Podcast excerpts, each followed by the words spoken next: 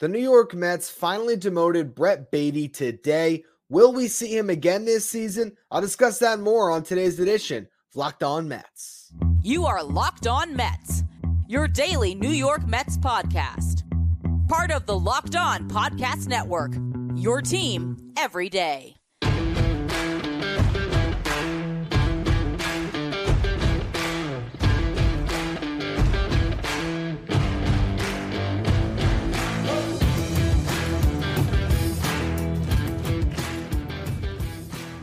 Hello to all you uh, amazing Mets fans who are listening to Locked On Mets, part of the Locked On Podcast Network, your team every day.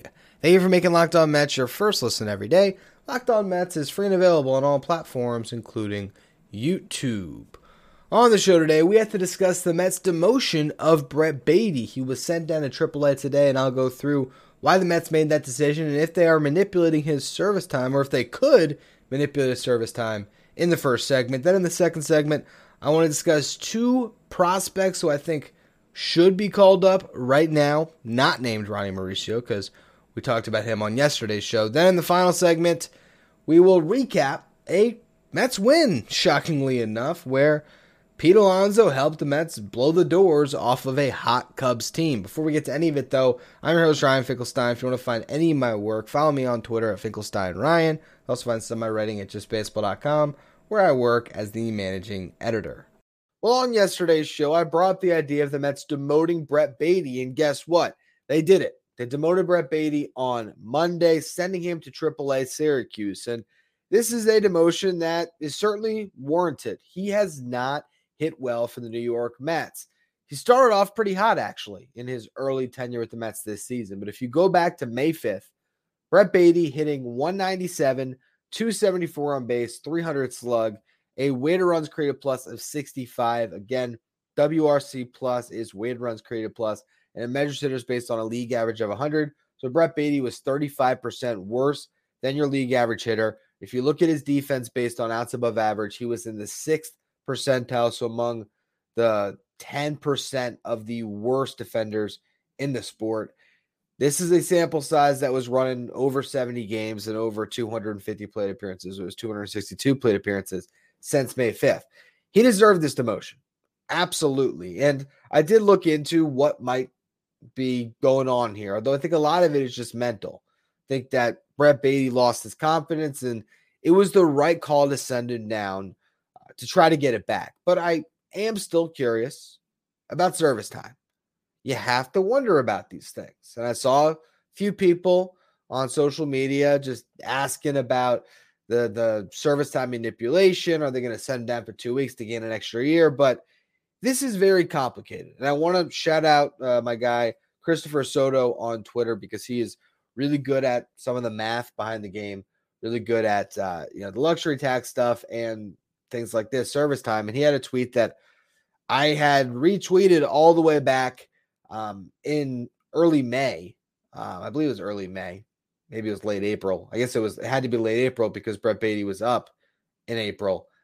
But regardless, the the tweet was about Baty and service time manipulation, and how long he would have to stay in the minor leagues for the Mets to get an extra year of control. And the amount of days because he spent 50 days last year with the Mets. He had that short stint, he got hurt, and he spent time on the major league injured list. So he came into the season with 50 days of service time.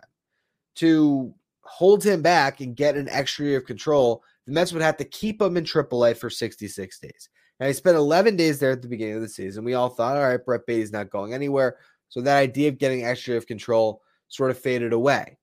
Funny enough, though, if you do the math on it, starting Monday today, going all the way up until the end of the season, October 1st. It's exactly 55 days. 11 plus 55, 66. The amount of days that we learned all the way back at the beginning of the season, the Mets would have to hold him down to get an extra year of service time. Now, does that mean that the Mets did this today specifically because of that? Potentially, because you could have demoted him a week ago. And the Mets probably didn't want to do this. But you have to think about these things. And I am sure that there's a person in that front office that crunch those numbers. Now, does that mean that Brett Baty is going to be manipulated right now for his service time this year and the Mets are going to get an extra year on the back end for him? Not necessarily. And we won't know if this is service time manipulation until Brett Baty does enough in AAA to warrant a promotion back. If he keeps hitting horrible for the rest of the season, well, the Mets get that extra year and they also get an excuse because why would they just reward him with the call up? But if he goes down there, gets his head on straight, starts playing some better defense, starts lifting the ball again, hitting with confidence, and is batting 375 in two weeks in Syracuse, and the Mets are looking at him and they're running out Danny Mendick every day at third base, well, then you'll know that that was what this was all about. But for now, this is a demotion that is squarely warranted based on the way he's played. And I, I wanted to look into what happened, what, what's been wrong with Brett Baty this year. And the thing that I found that was interesting is I looked at his swing take profile at Baseball Savant. This is essentially a, a way to look at how effective a, a, player is at covering each zone. There, there's four areas that they measure. There's the heart of the plate, there's the shadow region, which is around the edges of the strike zone. There's the chase region, which is a little bit further than that. And there's the waste region, which is just pitches that everyone should be spitting on. And you look at each region for Brett Baty, and it tells a pretty compelling story. So you look at the chase and waste regions, plus 12 runs in those two regions. So pitches that are nowhere near the zone, he was still identifying and not swinging. So he's not chasing too much. That's not the issue with Brett Baty. The issue has been creating impact when the ball is in the zone. He was minus 13 runs over the heart of the plate, minus 13 runs in the shadow region. And how they figure that out is when you swing and when you take in those regions and the result. So if you take a pitch in the shadow region that's called a strike, that's going to knock you down a little bit. If you strike out on a pitch in the shadow region, swinging, that's going to knock you down. If there's a pitch over the heart of the plate that you roll over, that's going to knock you down. So Brett Baty just not impacting the baseball when it's in the zone. He's been okay at identifying the pitches he should be swinging at. It's not necessarily all bad plate discipline. It's an inability to hit the baseball, quite simply. The whiff this year for Brett Baty on all pitches is over 30%. That is not good. Just swing the bat and come up empty over, you know, 70% of the time. Uh, you know, you look at what he's done in the zone, his zone swing percentage below league average. And I totally said that wrong a second ago. I'm going back over my head. I'm like, that didn't sound right. he's whiffing 30% of the time. So as he swings, yes, he makes contact you know, 69% of the time this year, which is nice. But, you know, quality contact is not there. And he's still swinging and missing too much. Okay. His zone swing percentage, again, below league average. His zone contact percentage, below league average. So pitches are in the zone. He's, for one, not swinging enough at those pitches in the zone. And when he does swing, he's not making contact. Now, the big one, too, his average launch angle. Now, launch angle is the big a thing that the hitters are all trying to do now, right? They're trying to drive the ball out of the ballpark. They want that launch angle to be a certain degree, so they're lifting the ball enough, getting their fly balls that can turn into home runs. The MLB average launch angle this season is 12.2 degrees. Brett Baty's at 5.9, hammering the ball into the ground. Ground ball rate over 50%. His expected batting average is 231. His expected slug 368. He has a negative run value on every single pitch. Now, run value, it measures again outcomes. So if he strikes out against a fastball and there was the bases loaded, that's going to significantly impact your run value. If he hits a home run on a hanging slider, that's going to positively impact the run value that he's bringing. But there's not a single pitch that he fared well against this year. So just overall, he has not hit. And you could not warrant continuing to run him out there other than say, all right, learn at the big league level. But if you're to lose a year of service time on top of that, for a guy to not learn, really, not develop at the big league level, you might as well send him back down to AAA. Hope that he shows enough to warrant that promotion back. And if he doesn't, all right, well, you got a lot of questions about Brett Baty going to next year, but at least you hold all that control. So the Mets made the right decision, both from a business aspect and honestly, I think from a player development aspect. I, I said it on yesterday's show. I really believe that Brett Baty was not going to figure it out right now under the relative spotlight of playing in the big leagues. And by sending him down, giving him some time in AAA where he still hasn't even spent that much game time at that level yet. I think it's going to be great for him. And hopefully he hits four or five home runs in the next couple weeks and he's right back up. But for now, I think the Mets are doing right by him and you know, right by the franchise in the long run as well when you factor in that service time element. But the question is, is there some players the Mets should promote? On yesterday's show, I spoke a bit about Ronny Mauricio, but I want to dive into two more players who I think the Mets should call up right now just to get a look at. We'll get to it in just a minute. Before we do, today's episode is brought to you by BetterHelp. Getting to know yourself can be a lifelong process, especially because we're always growing and changing. Therapy is all about deepening your self awareness and understanding because sometimes we don't know what we want or why we react the way we do until we talk things through. BetterHelp connects you with a licensed therapist who can take you on that journey of self discovery from wherever you are. I know personally, therapy has helped me so much throughout my life, just being able to have a third party perspective who I could explain what I'm going through, or it's not someone in my family who have to worry about how it impacts them. I could just talk to somebody about how I'm feeling and get some advice about what's going on with me and, and where I can go. So if you're thinking of starting that journey of therapy, give BetterHelp a try. It's entirely online, designed to be convenient, flexible, and suited to your schedule. Just fill out a brief questionnaire to get matched with a licensed therapist and switch therapists anytime for no additional charge. Discover your potential with BetterHelp by visiting betterhelp.com slash MLB today to get 10% off your first month. That's betterhelp, H-E-L-P dot com slash MLB.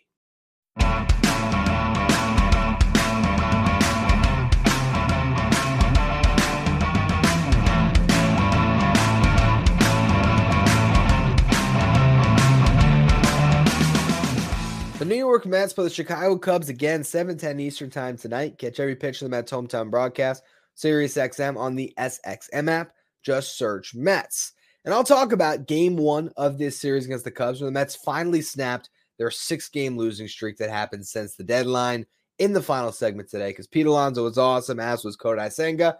And it was good to watch Mets baseball for a night. But I still want to focus a little bit on this roster and who could get added to it. Because as you watch Rafael Ortega play every day, and now Jonathan Ruiz and all these guys that have come up from Syracuse that are your journeymen, minor leaguers in their mid 20s who probably aren't going to have a future at the Mets, it does lead me to wonder if there's other people who could be getting these opportunities that might actually have more of a future with your team. And it also relates to the rotation. We'll get to that part of it in a minute. But the first guy that I want to discuss is not the type of prospect that gets a, a lot of recognition. It Might not even be considered a prospect. Sometimes these guys who are in their mid to late 20s in the minor leagues are just considered minor league players. And maybe that's the box you put Luke Ritter in. But he's leading the Mets minor leagues in home runs this year.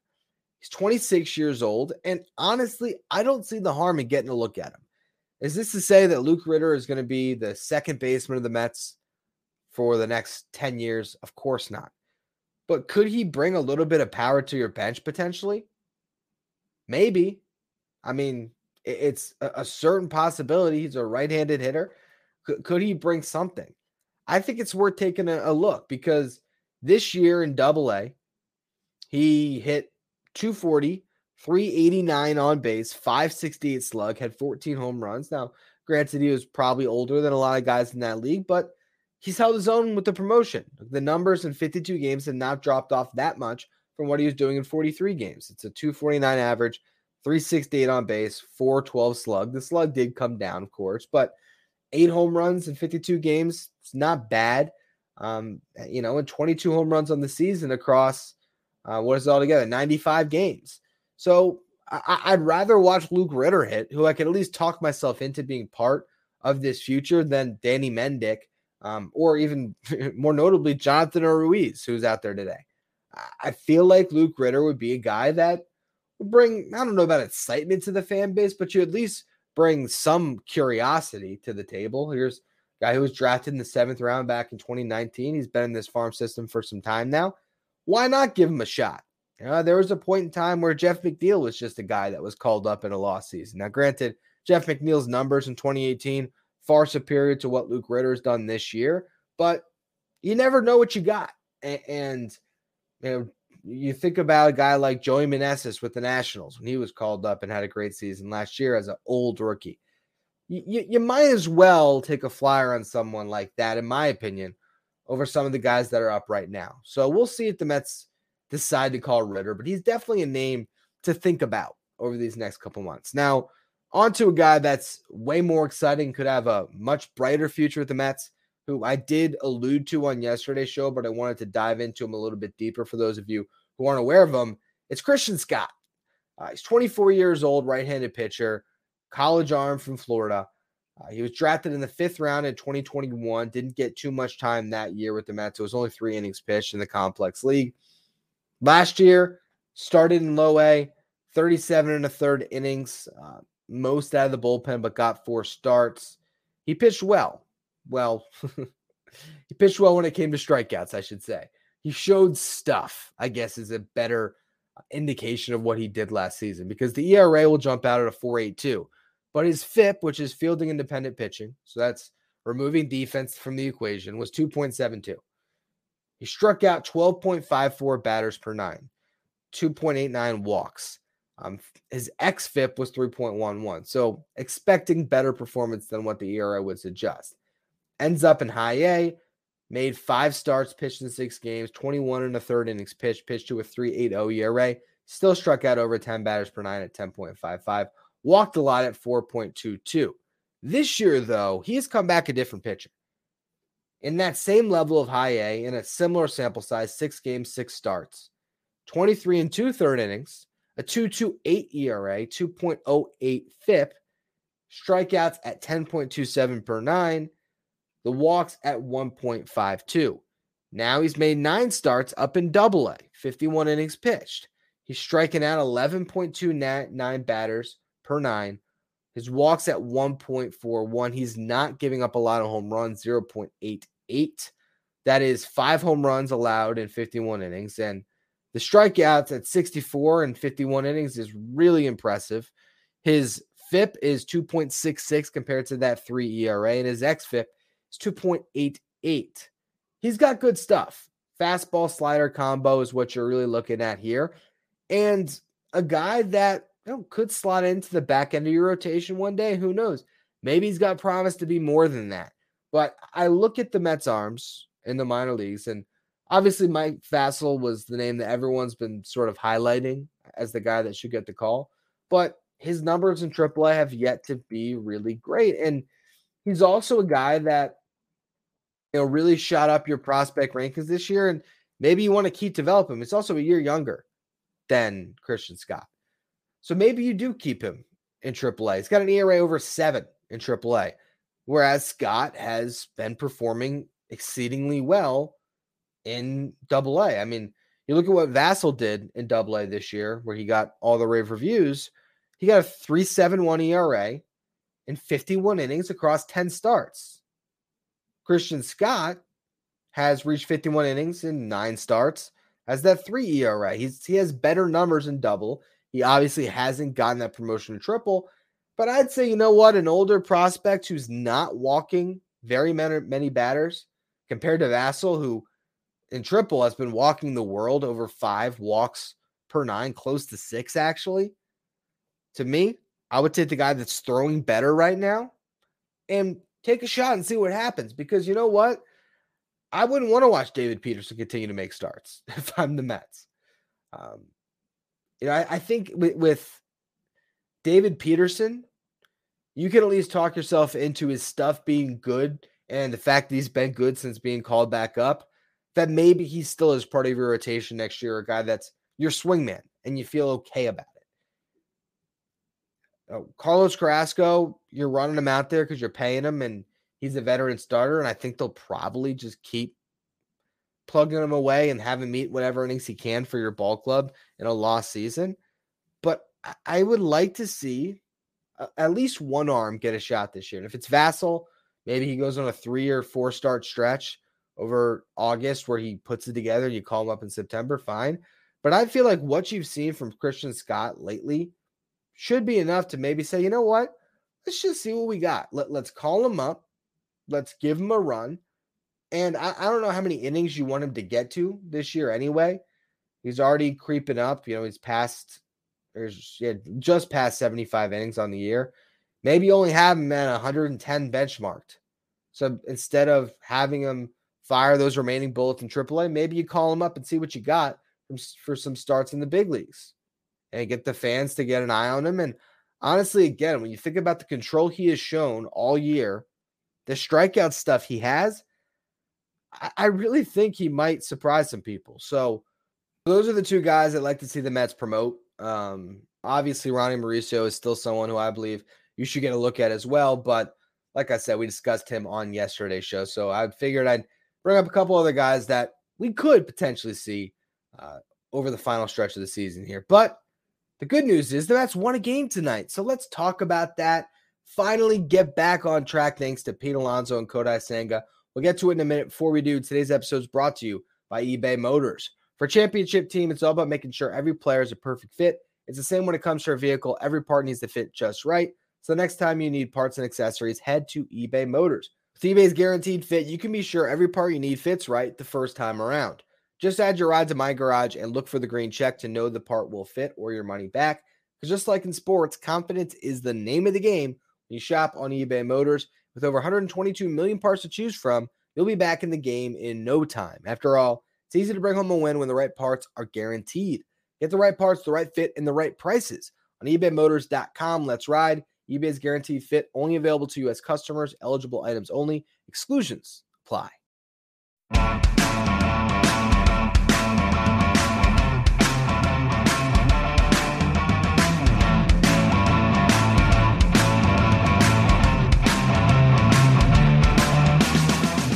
The New York Mets play the Chicago Cubs 7:10 Eastern Time tonight. Catch every pitch of the Mets hometown broadcast with SiriusXM on the SXM app. Just search Mets. Well, they can still win baseball games do it in convincing fashion.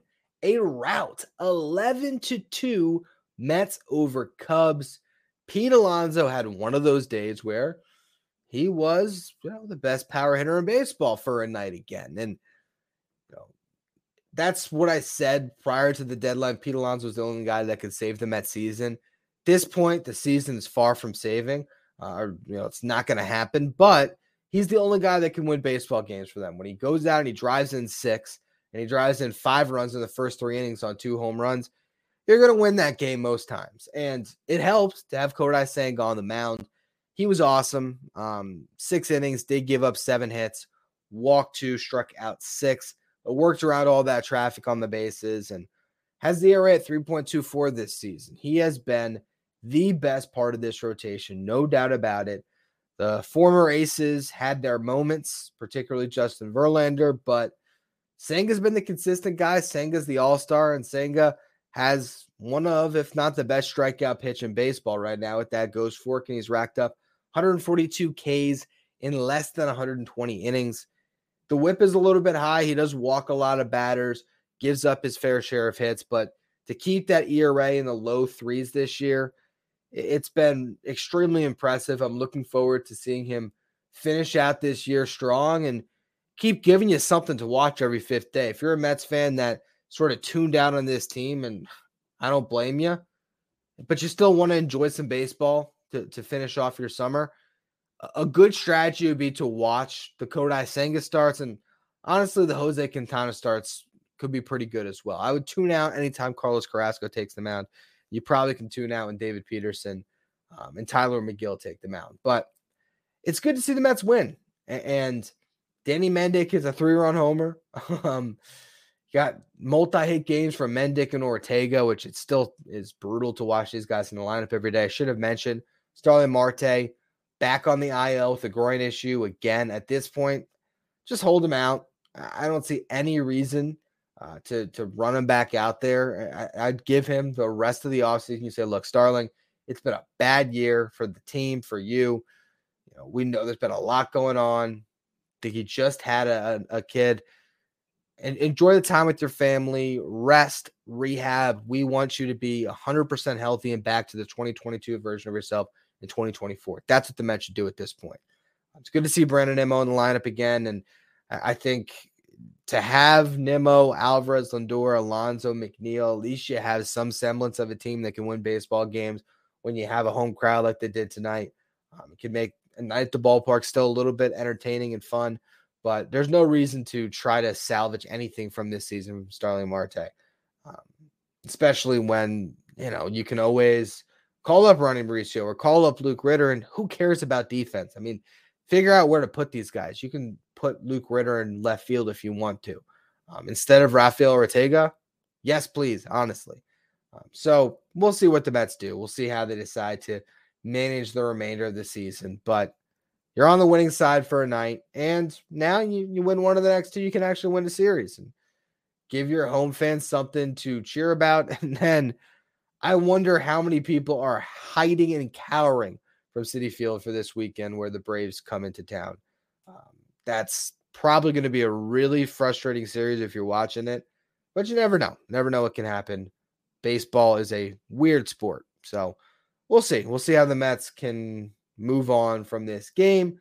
On tomorrow's show for all you everydayers, it was going to be today's show, but then the Mets decided to, to demote uh, Brett Baty, which became a more pressing matter. I want to review Max Scherzer's tenure with the New York Mets.